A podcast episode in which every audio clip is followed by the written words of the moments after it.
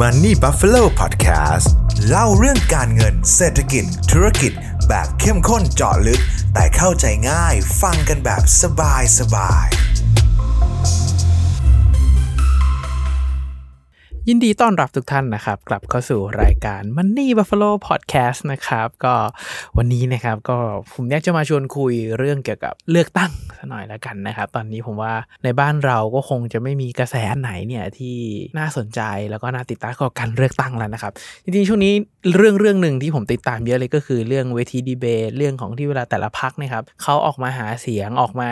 เขาเรียกว่าบอกนโยบายต่างๆเนี่ยว่าเขาจะทำอะไรถ้าเขาได้เป็นรัฐบาลเขามีความเห็นมีมุมมองกับประเด็นเรื่องต่างๆ อย่างไรบ้างนะครับเราก็จะได้เห็นว่าทิศทางของแต่ละพักเนี่ยมีความแตกต่างกันค่อนข้างชัดเจนนะครับผมว่าณเวลานี้เนี่ยผมเชื่อว่าหลาย ๆ ท่านที่ฟัง Money Buffalo Podcast อยู่เนี่ยก็น่าจะพอเลือกแล้วก็ตัดสินใจได้แล้วนะครับยังไงไม่ว่าท่านจะเลือกใครจะกาเบอร์ไหนนะครับก็อยากให้ไปใช้สิทธิ์ใช้เสียงกันนะครับเพราะว่าทุกเสียงที่เราไปลงคะแนนเนี่ยมันก็จะเป็นผลต่อเนื่องอีก 4 ปีด้านหน้าเลยแล้ว จะเกิดอะไรขึ้น ผมว่าในฐานะที่รัฐบาลเอ่ยหรือว่าสสต่าง ๆ ที่เกิดขึ้นนโยไปต่างๆเนี่ยมันจะมีผลต่อตัวเราแน่นอนครับไม่ทางตรงก็ทางอ้อมแน่ๆนะครับทีเนี้ยพอดูนโยบายต่างๆ มากไปเรื่อยๆเข้าๆไปเรื่อยๆแล้วกันนะครับมันก็จะมีนโยบายนโยบายหนึ่งนะครับขออนุญาตเอ่ยชื่อพักเลยคือพักเพื่อไทยนะครับที่เป็นนโยบายเรียกว่าเป็นนโยบายเปิดตัว เป็นนโยบายที่แบบคุณเศรษฐาพูดแล้วแบบได้สปอตไลท์ได้ eyeball ได้กระแสเนี่ยค่อนข้างรุนแรง แล้วก็ถ้าพูดถึงในเชิงการตลาดด้านการเมืองแล้วกันครับผมผมว่ามันเป็นอะไรที่แรงแล้วก็ติดหูติดตามได้ง่ายนะครับ นั่นก็คือการแจกเงิน digital wallet หนึ่งหมื่นบาทแล้วกันนะครับ ผมคงไม่ได้ไปลง how to นะครับว่าจริง ๆ แล้วไอ้การแจกเงิน1 0,000บาทแจกอย่างไรจะแจกเป็นดิจิตอลแจกเงินในเป๋าตังค์จะต้องใช้ไม่เกิน 4 กิโลรอบบ้านอายุเกิน 16 ถ้าเกิดสมมติว่าทางเพื่อไทยได้เป็นรัฐบาลขึ้นมาจริงๆผมว่าแล้วถ้าเขาจะทำจริงๆนะครับซึ่งผมว่าถ้าเขาเป็นเขาทำแน่ แต่อาจจะไม่ใช่1 0,000 บาท อาจจะมากกว่าหรือน้อยกว่าก็เป็นไปได้นะครับอันนี้ขึ้นอยู่กับงบประมาณขึ้นอยู่กับอะไรต่างๆ ที่หน้างานแล้วก็จะออกนโยบายอีกครั้งหนึ่งด้วย พอนโยบายนี้ออกมา แจกเงิน 1 0,000 บาทโหว้าวเลยนะผมว่ามันเป็นนโยบายที่ว้าวจำง่าย ในเชิงการตลาดเชิงกลยุทธ์ผมว่าดีมากนะครับจำง่ายจำได้ทันทีนะครับซึ่งเสียงก็ค่อนข้างแตกเลยนะครับบางคนนักวิชาการบางคนก็บอกเห็นด้วย บางคนก็บอกว่าไม่เห็นด้วยนะครับคนที่ไม่เห็นด้วยก็จะบอกว่าขูยประชานิยมนะฮะคำนี้ประชานิยม ผมว่ามันอยู่กับบ้านเราก็ง่ายๆแหละครับ คือ ส่วนใหญ่แล้วเราก็มักจะเลือกผู้นำเลือกรัฐบาลที่เราจะได้ประโยชน์มากที่สุดนะครับ ซึ่งไอการแจกเงินหนึ่งหมื่นบาทเนี่ยบางคนเขาก็เดานะโอ้โหเขาพาพูดมาแบบนี้ใช้เงินภาษีแบบนี้เหมือนกับการซื้อเสียงด้วยเงิน 1 0,000 บาทของคนโดยภาพรวมเลยหรือเปล่านะครับอันนี้ก็เป็นเรื่องวัฒกรรมเป็นเรื่องวิธีการเป็นเรื่อง how to ของพรรคแต่ละพรรคที่เล่นกันละกันนะฮะแต่เนี่ยผมจะมาเจาะนโยบายตัวนี้เลยครับขอเกริ่นแบบนี้ก่อนเลยนะครับว่าส่วนตัวลึกๆผมแล้วนะครับแอบเห็นด้วยกับนโยบายแนวแนวการแจกเงิน1 0,000 บาทในลักษณะนี้อยู่เหมือนกันนะครับเกินแบบนี้แต่ว่าทุกท่านอย่าเพิ่งแบบโอ้โหไอ้คุณเคนช่องมันนี่บัฟฟาโลนี่แบบบ้าประชานิยมบ้าแจกเงินนั่นเงินเฟ้อจะตายอยู่แล้วใช่ไหมฮะแต่ว่าพอผมลองติดตามเรื่องของการลงทุน ติดตามเรื่องของเศรษฐกิจขึ้นมาจริงๆนะครับปัญหาหนึ่งที่ใหญ่มากๆณเวลาตอนนี้เลยนะครับก็คือเรื่องของเทคโนโลยี พอพูดถึงเรื่องเทคโนโลยีปุ๊บเนี่ยครับโอ้โหมันเป็นถ้าเกิดให้พูดจริงๆ ผมว่ามันมีข้อดีเยอะมากนะครับเทคโนโลยีต่างๆ ถ้าเกิดผมว่าในช่วงที่ผ่านมาอะอย่างเช่น Chat GPT เทคโนโลยีตัวใหม่ล่าสุดที่เป็น AI เนี่ยผมเชื่อว่าเมื่อก่อนหน้าที่จะมี Chat GPT เนี่ยเรารู้จักคำว่า AI เนี่ยไม่ขนาดนั้น ส่วนตัวเองผมยอมรับเลยนะว่าผมไม่ได้รู้จัก AI ขนาดนั้นว่ามันฉลาดขนาดไหน มันช่วยทำให้ชีวิตเราง่ายขึ้นได้แบบไหนนะครับแต่พอมี Chat GPT ออกมาให้แบบ end user แบบเราใช้ได้เมื่อก่อน AI จะไม่ใช่ end user ใช้งานนะจะเป็นแบบระดับองค์กรใช้แล้วก็วิเคราะห์ข้อมูลหาโซลูชันต่างๆนะครับแต่พอมันมี Chat GPT ออกมาให้เราใช้เนี่ยมันเห็นเลยนะครับว่ามันแบบ AI มันเก่งกว่าเราอะผมใช้คำนี้เลยนะครับว่า in the long run ผมว่ายังไงเราไม่มีทางสู้ไอ้ปัญญาประดิษฐ์ตัวนี้ได้แน่ๆแล้ว ถ้าเกิดมีการประยุกต์ใช้ขึ้นมาจริง ๆ ผมว่าจะมีคนอีกหลากหลายอาชีพนะครับต้องตกงาน แค่มี Chat GPT เนี่ยเอาจริงๆนะในฐานะที่ผมเป็นผู้ประกอบการเนี่ยครับค่าสมัครเดือนหนึ่งไม่กี่เหรียญนะครับกับการใช้งาน ซึ่งตอนนี้เปิดให้ใช้แบบ free version ได้ด้วยนะครับแล้วถ้าเกิด Chat GPT ตอนเนี้ยมันมีการเติบโตนะครับคือตอนเนี้ยถ้าใครใช้ Chat GPT อยู่จะเห็นว่าตอนเนี้ยข้อมูลมันอัปเดตแค่ 2021 นะครับ มันยังไม่มีข้อมูล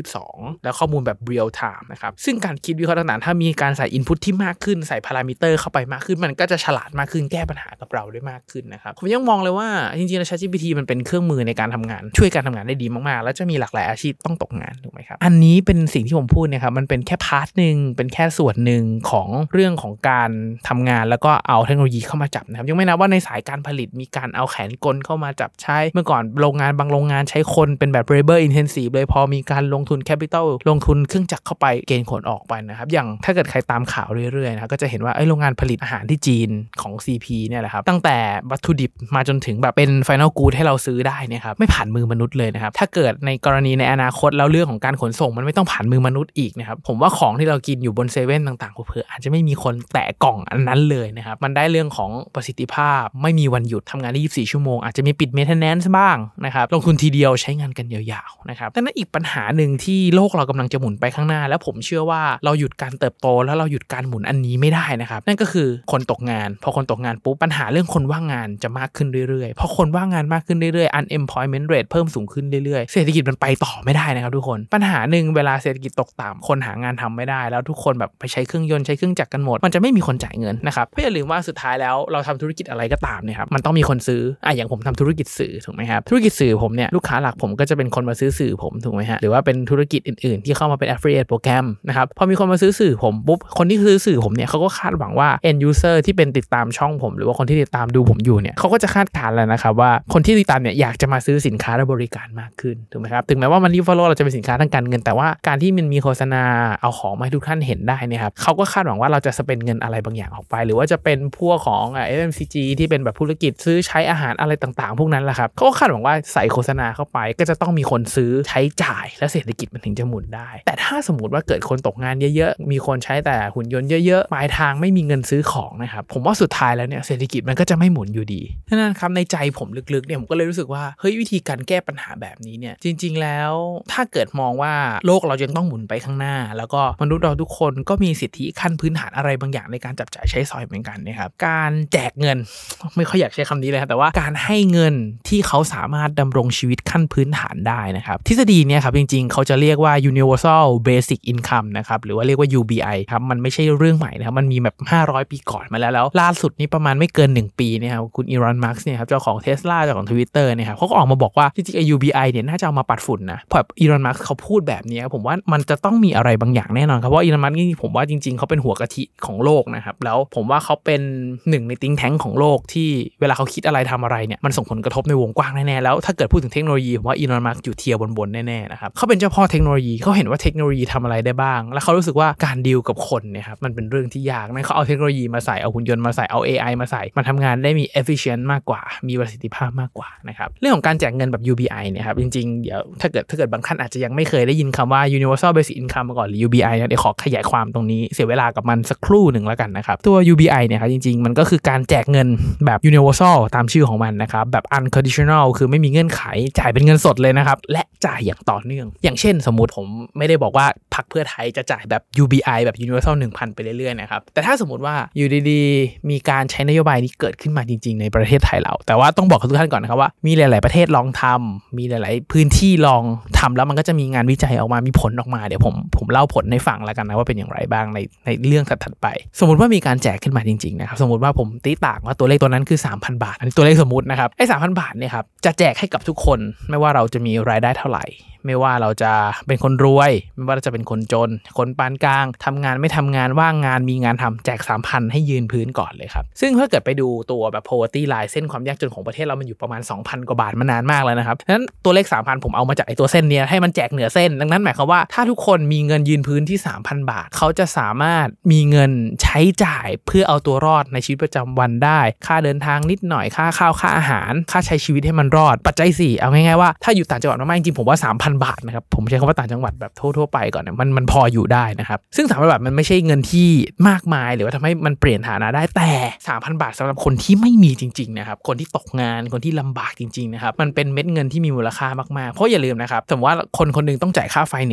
1,000 ของคนที่มีรายได้ 5,000 กับ 1,000 ของคนที่รายได้ 50,000นะครับไม่เท่ากัน ความลำบากตรงเนี้ยไม่เท่ากันนะครับแต่เราต้องจ่ายออกไปเรื่อยๆ เหมือนๆกัน ดังนั้นก๋วยเตี๋ยวจานหนึ่งที่ราคา 50 บาท ของคนที่มีรายได้หนึ่งหรือคนที่มีรายได้1 0 0 0 0แสนก็หนักไม่เท่ากันนะครับดังนั้นถ้าเราสามารถมีเงินสักก้อนหนึ่งที่มันสามารถแบ่งเบาภาระตัว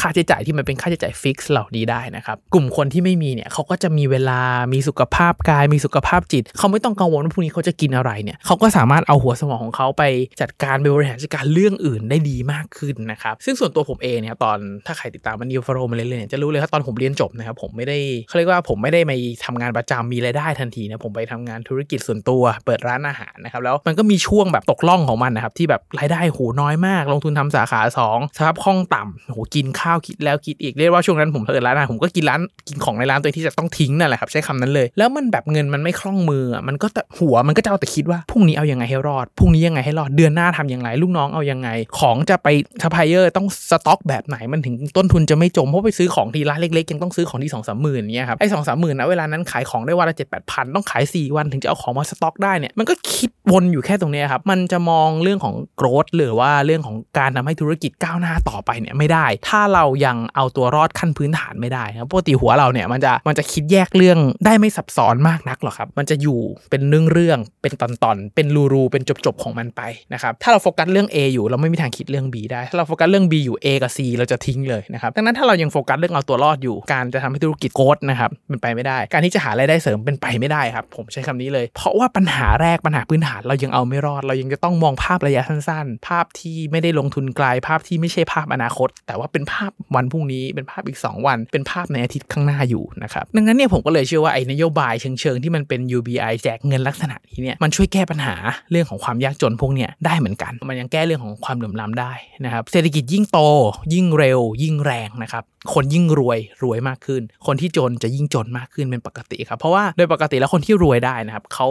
เขาเหมือนกับเขามีสินทรัพย์ มีมือที่ยาวกว่าในการกอบโกยทรัพยากรเข้าตัวเขานะครับ ส่วนคนที่จนหรือว่ายังไม่ได้สร้างฐานะได้ดีมากนักเนี่ยสินทรัพย์ที่ดูดทรัพย์ทรัพยากรนะเอาง่ายๆ คนที่มีเงินพันล้านกับคนที่มีเงิน1 0,000นะครับไปฝากธนาคารเหมือนกันดอกเบี้ยหนึ่งเปอร์เซ็นต์เท่ากับไอ้หนึ่งเปอร์เซ็นต์ยังไม่เท่ากันเลยถูกไหมครับดังนั้นถ้ามันมีสินทรัพย์ในลักษณะต่างๆ มีธุรกิจต่างๆ มากมายกับคนทั่วไปที่ทำงานประจำชาเช้ากินค่ำเนี่ยความห่างตัวนี้มันจะยิ่งห่างมากขึ้นนะซึ่งไอการแจกเงินเนี่ยครับมันช่วยทำใให้ไอคนที่อยู่ด้านล่างนะครับ มันเหมือนมีฐานมากขึ้น เขาไม่ต้องโฟกัสเรื่องของการเอาชีวิตรอดแล้วแต่เขาสามารถโฟกัสเรื่องของการเติบโตไปข้างหน้าต่อได้ นะครับแล้วมันก็ตอบเรื่องเทคโนโลยีที่ผมคิดว่าเทรนด์นี้เราหนีไม่ได้นะครับมันจะมีเทคโนโลยีที่เกิดขึ้นมาถูกกว่าเร็วกว่า มีประสิทธิภาพมากกว่า อาชีพก็จะมีคนตกงานไปเรื่อยๆนะครับซึ่งข้อดีของมันนะครับนอกจากในที่ผมบอกว่าสุขภาพกายมันจะดีขึ้น เพราะว่ามันก็มีเงินบริโภคอาหารที่มันมีคุณภาพกินได้ตรงอาหารโซเดียมไม่ต้องเยอะมากอะไรอย่างเงี้ยนะฮะสุขภาพจิตก็จะดีขึ้นด้วยนะครับแล้วก็การให้แบบเนี้ยเศรษฐกิจมันจะหมุนได้ดีมากขึ้นนะครับเศรษฐกิจมันจะหมุนได้ดีก็คือเขาสามารถเอาเงินไปจับจ่ายพื้นฐานได้ต่าง ๆ รายได้มั่นคงมากขึ้นมีอาหารมีที่อยู่มียารักษาโรคนะครับแล้วก็อีกประเด็นหนึ่งที่มันมีงานวิจัยออกมาว่าไอ UBI เนี่ยครับมันสามารถแก้ไขปัญหาเรื่องความเท่าเทียมได้ด้วย ผู้หญิงผู้ชายเนี่ยโลกนี้มันยังเป็นปัญหาอยู่นะครับว่าผู้ชายได้รายได้มากกว่าผู้หญิงในจ็อบเดียวกันอาชีพเดียวกันทุกอย่างคล้ายๆกันผู้หญิงยังได้ค่าจ้างโดยเฉลี่ยน้อยกว่าผู้ชาย แต่ว่าถ้าการแจกแบบนี้หญิงชายชายหญิงได้เท่ากันหมดเลยนะครับแล้วก็การแจกกับ UBI เนี่ยเงื่อนไขที่สำคัญที่สุดคือมันต้องจ่ายเป็นแคชก็คือให้คนได้เงินไปแล้วไปจับจ่ายใช้สอยในสิ่งที่เขาต้องการนะครับการที่เราให้เป็นของการให้เป็นสวัสดิการต่างๆเนี่ยมันก็จะมีกลุ่มคนบางกลุ่มที่ไม่ได้ใช้งานเพราะว่าของที่แจกไม่ตรงกบความต้องการ หรือว่าอย่างเช่นแจกเรื่องประกันคนไม่ป่วยก็จะไม่ได้ใช้อะไรลักษณะนี้นะครับเขาก็เลยบอกว่ามันไม่ควรแจกเป็นของ เพราะแต่ละคนสามารถเลือกได้อยากใช้บริโภคหรือว่าอะไรก็ได้นะครับ ดังนั้นการแจกเป็นเงินสดเนี่ยถือว่าเป็นเรื่องที่สำคัญมากๆนะครับ ที่เนี้ยมันก็จะมีข้อควรระวังอยู่เหมือนกันอย่างแรกเลยไอ้นโยบายที่เป็นการแจกเงินลักษณะนี้ครับเราจะต้องตอบให้ได้นะครับว่าเงินที่เอามาแจกเนี่ยครับเอามาจากไหนเนี่ยอันนี้สำคัญที่สุดเลยเพราะถ้ามองว่ารัฐบาลหนึ่งรัฐบาลหนึ่งประเทศนะครับเป็นบริษัทบริษัทอยากกระจายเงินนะครับโดยโดยแบบไอเดียของรัฐบาลของการบริหารประเทศก่อนครับ รัฐบาลก็คือหัวหน้าประธานบริษัทถูกไหมครับ เขาจะต้องมีการจ่ายออกไปเพื่อให้คนในประเทศเนี่ยสามารถทำงานมีสมาชิกความเป็นอยู่ที่ดีขึ้นมี productivity ที่ดีมากขึ้น มีรายได้สูงขึ้น เขาเก็บภาษีได้มากขึ้นพอเก็บภาษีได้มากขึ้น รายได้ของประเทศก็จะยิ่งโตพอรายได้ของประเทศยิ่งโตยิ่งลงทุนกับคนในประเทศ มีประสิทธิภาพยิ่งมากขึ้นรายได้ก็จะวิ่งกลับไปข้างบนถูกไหมฮะอันนี้คือสำคัญมากนะครับซึ่งมันเป็นไอเดียลไม่มีประเทศไหนที่ทำได้แบบไอเดียลแล้วกันแต่มีใกล้เคียงนะครับซึ่งถ้าถามว่าเงินที่จะมาแจกคนข้างล่างมาจากไหนคำตอบมันมีอยู่คำตอบเดียวเลยครับเมื่อเศรษฐกิจโตความเหลื่อมล้ำจะยิ่งสูงขึ้น คนรวยจะยิ่งมากขึ้น คนจนจะยิ่งจนมากขึ้นเข้าไป คนรวยรวยมากขึ้น คนจนยิ่งจนลงนะครับ ดังนั้นเงินที่เก็บเนี่ยมันต้องเป็นภาษีอัตราก้าวหน้าที่เรียกเก็บจากคนรวยนะครับ แต่ว่าถ้าเกิดใครได้ลองติดตาม Money Buffalo Podcast หรือว่าลองดูโครงสร้างภาษีที่มันเกิดขึ้นกับประเทศไทยเราจริงๆ หรือว่าทั้งโลกจริงๆก็ตามนะครับ คนรวยไม่จ่ายภาษีนะครับหรือถ้าจ่ายก็จ่ายน้อยมากๆครับ เพราะว่ามันมีวิธีการในการแบบลดหย่อนผมใช้คำว่าวิธีการลดจ่ายให้ภาษีมันน้อยลงแล้วกันนะครับแต่ว่ารายได้เขาเนี่ยมหาศาลแต่ว่าด้วยวิธีทางกฎหมายวิธีการทางบริหารภาษีเนี่ยมันทำให้ภาระภาษีโดยเปรียบเทียบเนี่ยคนรวยจ่ายน้อยกว่านะครับดังนั้นถ้าเกิดเราสามารถเรียกเก็บภาษีจากคนรวยได้มากขึ้นจริง ๆ มันก็จะต้องมีเม็ดเงินอีกมหาศาลนะครับที่วิ่งไหลกลับมา ซึ่งในแง่มุมเนี่ยผมมองว่ามันเป็นข้อดีนะครับเพราะว่าอย่าลืมนะครับว่าในฐานะที่เราเป็นผู้ประกอบการเป็นคนรวยคนหนึงเนี่ยเออเขามีทรัพยากรมีสินทรัพย์เนี่ยที่สามารถหารายได้ได้มากนะครับการโดนเรียกเก็บภาษีสมพูดหยาบๆสมมติว่าครึ่งหนึ่งนะครับไอ้ครึ่งหนึ่งที่ถูกเก็บเนี่ยถูกเอาไปจ่ายให้กับ UBI ก็คือเป็นรายได้ให้กับคนในระบบถูกไหมครับพอเก็บรายได้กับคนในระบบปุ๊บคนในระบบจับจ่ายใช้สอยอีกออกไปเปย์ออกไปจ่ายออกไปคอนซูมต่างๆนะครับรายได้เนี่ยก็จะวิ่งกลับมาเป็นรายได้ให้กับบริษัทที่เรามีสินทรัพย์ มีร้านสะดวกซื้อต่างๆ ที่แบบทุกคนพร้อมไปจับจ่ายใช้สอยจากการเปย์ผ่าน UBI ดังนั้นรายได้ของบริษัททั้งหมดก็จะสูงขึ้นไปอีกนะครับพอจ่ายภาษีมันเขาก็จะจ่ายภาษีที่สูงขึ้นแต่ว่าส่วนเหลือเนี่ยโดยหลักการแล้วเนี่ยมันจะมากขึ้น เพราะว่าในฐานะที่เขารายจ่ายเรื่องของคนเขาแทบจะไม่เหลือแล้วดังนั้นเขาก็จะมีกำไรเหลือเนี่ยที่เยอะขึ้นนะครับดังนั้นโดยหลักการแล้วเนี่ยเขาก็ในภาพรวมคือมันก็เหมือนจะเป็นแบบวินวินไปเลยในลักษณะนั้นนะครับซึ่งก็นั่นแหละครับมันก็จะต้องไปเก็บคนรวยได้มากขึ้น เราก็ไม่รู้นะครับว่าถ้าเกิดสมมติว่าไทยเรามีการประยุกต์ใช้จริงๆเราจะเรียกเก็บภาษีได้มากขนาดอันนั้นก็ต้องเป็นการบ้านที่ต้องไปทำเพิ่มเติม นะครับส่วนข้อควรระวังอีกผมว่าแน่นอนครับเงินเฟ้อมันก็อาจจะต้องมานะครับแบบหลีกเลี่ยงไม่ได้ เพราะว่าเวลาที่เราแจกเงินให้เงินกับคนเขาอัดฉีดเงินเข้าไปในระบบเศรษฐกิจลักษณะนี้นะครับคนมีเงินยังไงต้องออกไปใช้จ่าย ดังนั้นถ้าเกิดเราไม่อยากให้เกิดเงินเฟ้อนะครับเมื่อเราปั๊มเงินลงไปปุ๊บ เราต้องมั่นใจได้ว่า part ฝั่งของในการผลิตนะครับมันจะต้องผลิตสินค้าออกมาได้เพียงพอต่อความต้องการที่เกิดขึ้นนะครับอย่างช่วงโควิด มันมีการอัดฉีดเงินเข้ามาในระบบถูกไหมครับแต่ปัญหาก็คือมันเกิด supply shock ผลิตของไม่ได้ผลิตของได้น้อยลง แต่คนมีเงินมากขึ้นเงินเฟ้อมันเลยพุ่งถูกไหมครับดังนั้นถ้าเกิดอยากจะแก้ปัญหาเงินเฟ้อไปด้วยอัดฉีดเงินเสร็จปุ๊บเราต้องมั่นใจว่าภาคธุรกิจภาคการผลิตต่างๆเนี่ยสามารถผลิตสินค้าและบริการออกมารองรับความต้องการที่เพิ่มขึ้นจากการอัดฉีดเงินได้ ถ้ามัน 2 อันนี้มันอยู่ใน balance ที่มันดีนะครับเงินเฟ้อก็จะไม่ได้สูง แล้วก็เราเราจะยังสามารถรับ maintenance เงินเฟ้อให้อยู่ในระดับที่สวยงามได้นะครับดังนั้น 2 เรื่องนะครับอย่างแรกเลยคือเก็บภาษีคนรวยยังไงนะครับอันที่ 2 เลยก็คือจะเพิ่มกำลังการผลิต หรือว่าเพิ่มประสิทธิภาพการผลิตยังไง ให้มันไม่ขาดให้มันแบบความต้องการมากขึ้น supply เพิ่มสูงขึ้นให้มัน match กันให้ได้นะครับทีนี้เรื่องที่ 3 เป็นประเด็นที่โคถกเถียงกันทั่วโลกเลยนะครับเรื่องของ UBI อย่างที่ผมบอกว่ามันเป็นทฤษฎีที่เกิดมา 500 ปี แล้วก็มีคนพยายามประยุกต์ใช้เรื่อยๆนะครับมันก็ยังมีประเด็นที่พูดคุยกันอีกว่าไอ้การที่เราให้เงินคนเนี่ยมันจะยิ่งลดแรงจูงใจในการทำงานของคนหรือเปล่า นะครับซึ่งอันนี้ก็เป็นเป็นเรื่องที่เขาทำการวิจัยออกมา ซึ่งงานวิจัยเนี่ยออกมานะครับก็บอกว่ามันไม่ได้มีผลเป็นแบบ significant หรือว่ามีผลที่ทำให้คนอยากทำงานน้อยลงขนาดนั้นนะครับแต่ว่าถ้าเอาแบบ common sense ก่อนเนี่ยผมว่าถ้าเราแจกเงินให้กับคนแล้วนะครับคนจะอยากทำงานน้อยลงไหมผมว่ามันจะมีคนที่ไม่อยากทำงาน เพราะว่าเขารู้สึกชีวิตก็ชิลๆผมเชื่อว่าคนเราหลากหลายนะครับมันแน่นอนครับว่าคน1 0,000 คน 1 0 0 0 0แสนคนเนี่ยถ้าแจกเงินไปมันจะมีคนบางคนที่รู้สึกว่าไม่อยากทำงานแล้วอะชีวิตนี้อยากชิลอยากพักผ่อนอยากชิลแหลกและรู้สึกว่าที่มีก็โอเคมีใช้จ่ายเข้ามาเรื่อยๆอีกประมาณเท่านี้เขาสามารถใช้ชีวิตยามเกษียณได้ เพราะว่าถ้าเกิดพูดถึงเรื่องของการวางแผนการเงินส่วนบุคคลนะครับถ้าเขาสามารถมีเงินใช้จนวันตายอย่างที่เขาวางแผนไว้ได้แล้ว การที่เขาแจกเงินแล้วเขาจะออกจากระบบการทำงานออกจากแรงงานไปใช้ชีวิตเลยเนี่ยไม่ใช่เรื่องผิดนะครับแต่ว่ามันก็จะมีอีกบางคนครับการที่แจกเงินไปมันยังไม่เพียงพอ หรือว่าบางคนอาจจะมีความต้องการที่มากกว่าความต้องการพื้นฐานถ้าแบบพูดช่วยๆก่อนเงิน 3,000นี่มันมันไม่ได้แจกแล้วทุกคนสามารถมีรถมีบ้านได้ ผมใช้คำนี้แล้วกันนะครับถ้าเขายังไม่มีรถมีบ้านเขาต้องทำงานมากขึ้น เพื่อตอบสนองความต้องการของตัวเองมากขึ้น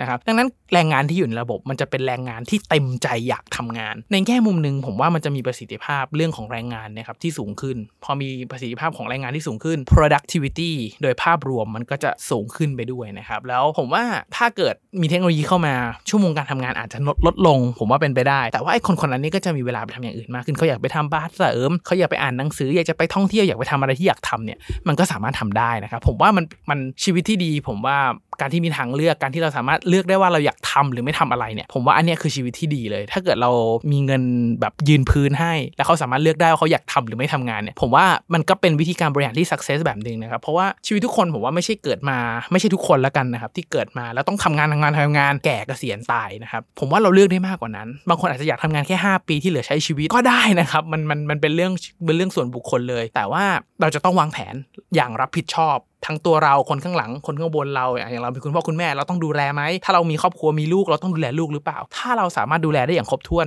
มันไม่มีใครบอกเราเนะเราต้องทำงานไปจนแก่ตายตามตามพาร์ทที่เราเคยเห็นว่าเออเนี่ยต้องเริ่มทำงานอายุ 22เกษียณ60 85 ก็ตายไปใช้ชีวิตคนแก่อย่างนี้ผมว่าเราเลือกได้ แต่ว่ามันต้องเลือกอย่างมีการวางแผน แล้วผมว่าไอ้เรื่อง UBI ไอ้เรื่อง Universal Basic Income เนี่ยครับมันจะช่วยแก้ปัญหาเรื่องเนี้ยได้ แล้วทุกคนจะมีทางเลือกที่มากขึ้นนะครับซึ่งก็ยังมีประเด็นต่อมานะครับพอแจกเงินปุ๊บโหเดี๋ยวแจกเงินไปนะ ก็เอาเงินไปซื้อเหล้าซื้อบุหรี่เมาไม่เยอะเมายากันนะครับ ไม่น่าจะมีใครแบบมาใช้จ่ายอย่างที่แบบแบบที่เราต้องการหรอก ผมว่าในความเป็นจริงคือ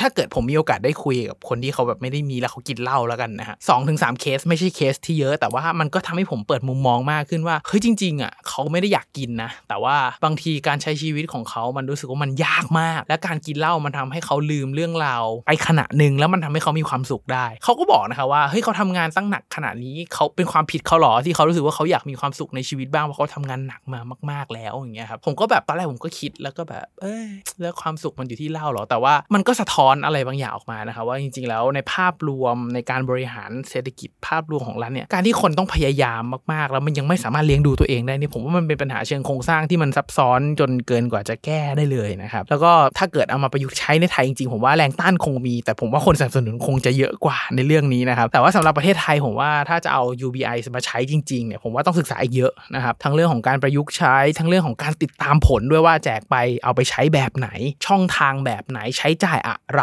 เนี่ยครับมันถึงจะได้เกิดประโยชน์ที่สุดเรื่องของ Data Analytics ต้องเอามาใช้อย่างเต็มที่นะครับซึ่งก็ยังเป็นดาวอยู่นะครับอย่างเรื่องของ UBI เนี่ยที่เขาทดลองเรื่องของงานวิจัยเนี่ยเอาจริง ๆ แล้วมันก็ยังเป็นในกลุ่มเล็กๆนะครับมันยังไม่ได้ใช้ในวงกว้างมาก มันยังอยู่ในกลุ่มเล็ก ๆ ศึกษาผลกระทบในวงแคบอยู่ ผมก็ไม่แน่ใจเหมือนกันว่า ถ้าเกิดมีการใช้ขึ้นมาแบบเป็นจริงเป็นจังเลยนะฮะผลออกมาเป็นอย่างไรเงินเฟ้อจะพุ่งขนาดนั้นไหม เราจะสามารถเพิ่มกำลังการผลิตรับกับดีมานที่เพิ่มขึ้นได้หรือเปล่านะครับอันนี้ก็เป็นเรื่องที่ต้องติดตามเหมือนกันเรื่องของเงินเฟ้อเอยเรื่องของภาษีที่เรียกเก็บนะครับเพราะว่าถ้าเกิดจะทำ UBI แก้ปัญหาโครงสร้างแบบนี้เลยนะครับมันต้องแก้ตามอีกหลาย ๆ เรื่องมันไม่ใช่แค่อะสมมติประเทศไทยเป็นแบบนี้นะครับเอา UBI มาใช้แจกตุ้มยังไงก็พังยังไงก็เละนะครับอย่างบัตรสวัสดิการของรัฐที่มีการใช้จ่ายร้านธงฟ้าอะไรเมื่อก่อนเนี่ยยังโกงกันเลยนะครับทุกคนยังมีคนแบบใช้ได้ปุ๊บอะไม่รู้จะซื้ออะไรก็ไปรับสิทธิ์มาแล้วก็ได้รับเงินสดออกมาแล้วเขาก็เอาเงินไปเบิกรัฐอะไรอย่างเงี้ยมันมีวิธีการโกงได้ต่าง ๆ ดังนั้น ถ้าอยากจะเอา UBI มาใช้จริง ๆ ผมว่าต้องศึกษาเยอะ จัดพื้นที่โซนนิ่งให้ใช้เลย แล้วก็ศึกษาผลกระทบดีๆ แล้วก็ปรับปรุงหลาย ๆ อย่างพร้อม ๆ กันให้มันรองรับครับ คือหลาย ๆ ครั้งที่เวลาผมฟังนโยบาย หรือว่าบางทีเราชอบเป็นรถเก๋ง eco car ธรรมดาเงี้ยครับแต่ว่าโหเราอยากให้เศรษฐกิจเราเติบโตแบบ Ferrari แบบ Lambo แบบรถแรงๆเลยรถเราเป็น eco car ครับเราอยากได้ได้ Lambo เราเอาเครื่อง Lambo มาใส่เลยสุดท้ายมันก็ไม่ไหวแล้วมัน performance ก็จะไม่ดีนะครับเร่งไม่ขึ้นอืดเผลอๆ body พังโช้คไม่ได้แหกโค้งตายไปอีก ผมว่าประเทศของไทยประเทศไทยเรา มันมีลักษณะเฉพาะแบบหนึ่งนะครับ การจะ fine-tune รถสักคันหนึ่งให้มันซิ่งได้เนี่ย นอกจากเปลี่ยนเครื่องแล้ว ก่อนจะเปลี่ยนเครื่องลองจูนเครื่องก่อนไหม ลองโหลดรถลงแล้วไหม ลองเปลี่ยนเบรกให้มันสมรรถนะดีขึ้น ขยายล้อให้การขับขี่มันดีขึ้นไหม ลองทำอะไรหลายอย่างที่มันเหมาะกับสถานการณ์ปัจจุบันนะ มันก็จะช่วยได้นะครับ ส่วนตัวผมว่าถ้าไทยเอามาใช้ยังยังใช้ไม่ได้ ในใจผมมีประมาณ2อสประเทศที่อาจจะพอใช้ได้ แต่ว่าก็ต้องลุ้นนะอย่างสวีเดนนิวซีแลนด์เนี่ยผมว่าน่าสนใจแล้วเขาก็ศึกษาเรื่องพวกนี้อยู่นะฮะแต่ว่าอย่างที่เกริ่นไว้ตั้งแต่ต้นแหละครับว่าไอ้เรื่องการแจกเงินเนี่ยผมว่ามันอาจจะไม่ใช่แค่นโยบายเรื่องของประชานิยมเรื่องของการหาเสียงเท่านั้นนะครับ แต่ผมคิดว่าในอนาคตอันใกล้ไม่ไกลมากเนี่ยนะครับมันอาจจะต้องเป็นสิ่งที่รัฐบาลจะต้องทำเพื่อเลี้ยงประชาชนให้มันอยู่ได้ แล้วก็ถ้าเราไม่มีการปรับตัวไม่มีการ reskill นะครับยังไงเทคโนโลยีการมาของเทคโนโลยีมันจะมาด้วยคลื่นของคนที่ตกงานแบบมหาศาลแน่นอนนะครับนั่นถ้าเกิดใครที่เป็นแรงงานอยู่ ผมว่าตอนนี้เราต้องรู้จักการ reskill มันอาจจะเป็นคำน่าเบื่อนะครับคำว่า reskill เนี่ยแต่ผมว่าการที่เราเรียนรู้แล้วก็เปลี่ยนแปลงตัวเองให้มันเติบโตตามเศรษฐกิจที่เปลี่ยนไปเนี่ยผมว่า skill set อันเนี้ยเป็นสิ่งที่สำคัญที่สุดณปัจจุบันตอนนี้เลยนะถ้าถามว่าจะเรียนอะไรผมว่าต้องเรียนรู้ที่จะเปลี่ยนแปลงไม่ยึดติดมีอะไรมาใหม่ลองเข้าไปศึกษา และเอามาประยุกต์ใช้กับงานจริงดูว่ามันช่วยได้ไหมอย่างผมลองใช้ Chat GPT ช่วยทำงานบอกกับทุกท่านเลยครับว่าทำงานง่ายขึ้นมากนะครับผมก็รอให้น้อง Chat GPT เราเติบโตเป็นร่างเต็มวัยนะครับรับข้อมูลแบบเรียลไทม์ได้เมื่อไหร่วิเคราะห์แบบเรียลไทม์ได้เมื่อไหร่ซึ่งผมว่าเจ้าของที่เป็นเจ้าของ Chat GPT เนี่ยเขาทำเรียลไทม์ได้แล้วนะครับแต่ว่าเรายังใช้ไม่ได้แล้วกันนะครับ ด้วยด้วยการ access รูปแบบนั้น แต่ผมว่าถ้าใช้ได้เมื่อไหร่ผมว่าน่ากลัวแน่ๆ แล้วการตกงานถ้าเกิดเราไม่เตรียมพร้อมไม่เตรียมรับมือเลยนะครับเกิดเราเป็นคนที่ตกงานในภาวะเศรษฐกิจแบบนี้ ผมว่ามันก็จะมีปัญหาเรื่องของการเงินมาด้วยนะครับดังนั้นก็เตรียมวางแผนการเงินเตรียมรับเหตุที่ไม่คาดฝันที่เกิดขึ้นในอนาคตรีสกิลตอบรับการเปลี่ยนแปลงในอนาคตไปด้วยนะผมว่าก็จะช่วยทำให้เรายืนระยะอยู่ในเศรษฐกิจแบบนี้ได้ ส่วนเรื่อง UBI ที่ผมพูดเนี่ยผมว่ามันไม่เกิดเร็วๆนี้ในประเทศไทยแน่ๆครับมันจะต้องปรับปรุงอีกหลายๆอย่างนะครับไม่รู้ว่าทุกท่านคิดเห็นอย่างไรบ้างกับ Universal Basic income นะครับ ส่วนตัวผมค่อนข้างเห็นด้วย แต่ว่าถ้าจะใช้ต้องมีการศึกษาแล้วก็ทดลองใช้อย่างจริงจังเลยนะครับแล้วทุกท่านเห็นคิดว่ายังไงจริงๆอยากให้มาแชร์ความรู้กันนะครับ เรื่องนี้ก็เป็นเรื่องที่ผมแบบติดตาม แล้วก็เป็นอีกเรื่องหนึ่งที่ผมว่าน่าสนใจนะครับอาจจะเห็นต่างกับหลายๆท่านว่ารัฐบาลมาแจกเงินอีกแล้ว แต่ผมว่าถ้าไม่แจกมันก็ไม่รอดนะครับมันเพราะว่าคนมันทำงานไม่ได้ ถ้าคนมันไม่มีทักษะไม่มีสกิลไม่มีฝีมือในการทำงาน เราที่เป็นนายจ้างในฐานะที่ผมที่เป็นนายจ้างเหมือนกันผมก็ไม่รู้จะจ้างมาทำไมนะครับนอกจากว่ารัฐบาลบังคับให้จ้าง ซึ่งถ้าสมมติว่ารัฐบาลบอกอะคุณเคนเอาเงินไปเนี่ยหัวละ8 0 0 0จ้างคนมาทำงานหน่อยแปดพันมานั่งอยู่เฉยที่ออฟฟิศก็ได้มันก็เหมือน UBI เหมือน Universal Income ในในรูปแบบหนึ่งแล้วนะครับ Universal Basic Income รูปแบบหนึ่งดังนั้นผมว่าภาพมันก็จะไม่ได้ต่างกันมาก แล้วการที่คนไม่มีงานทำในเศรษฐกิจในช่วงแบบร้อยสองร้อยปีที่ผ่านมาเป็นเรื่องใหญ่นะครับแล้วผมเชื่อว่าคนจะตกงานอีกมหาศาลหลังจากนี้เลยครับไม่รู้ว่าทุกท่านคิดเห็นอย่างไรอยากให้คอมเมนต์พูดคุยกันนะครับหรือว่าอยากจะฟังมุมมองเรื่องไหน หรือว่ามีประเด็นไหนที่อยากให้ทางมันนี่บัฟฟลเราพูดถึงคอมเมนต์มานะครับผมจะอ่านทุกคอมเมนต์แน่นอนนะครับสุดท้ายนะครับ อยากจะฝากทุกท่านนะครับ ให้กดไลค์ กดแชร์ กด subscribe นะครับ ในทุกๆช่องทางที่ทุกท่านรับฟังนะครับ เพื่อเป็นกำลังใจให้กับตัวผม เป็นกำลังใจให้กับทีมงานมันนี่บัฟฟาโลนะครับ เพื่อตั้งใจผลิตชิ้นงานดีๆ ต่อไปนะครับ ยังไงขอให้ทุกท่านโชคดีกับการลงทุนนะครับ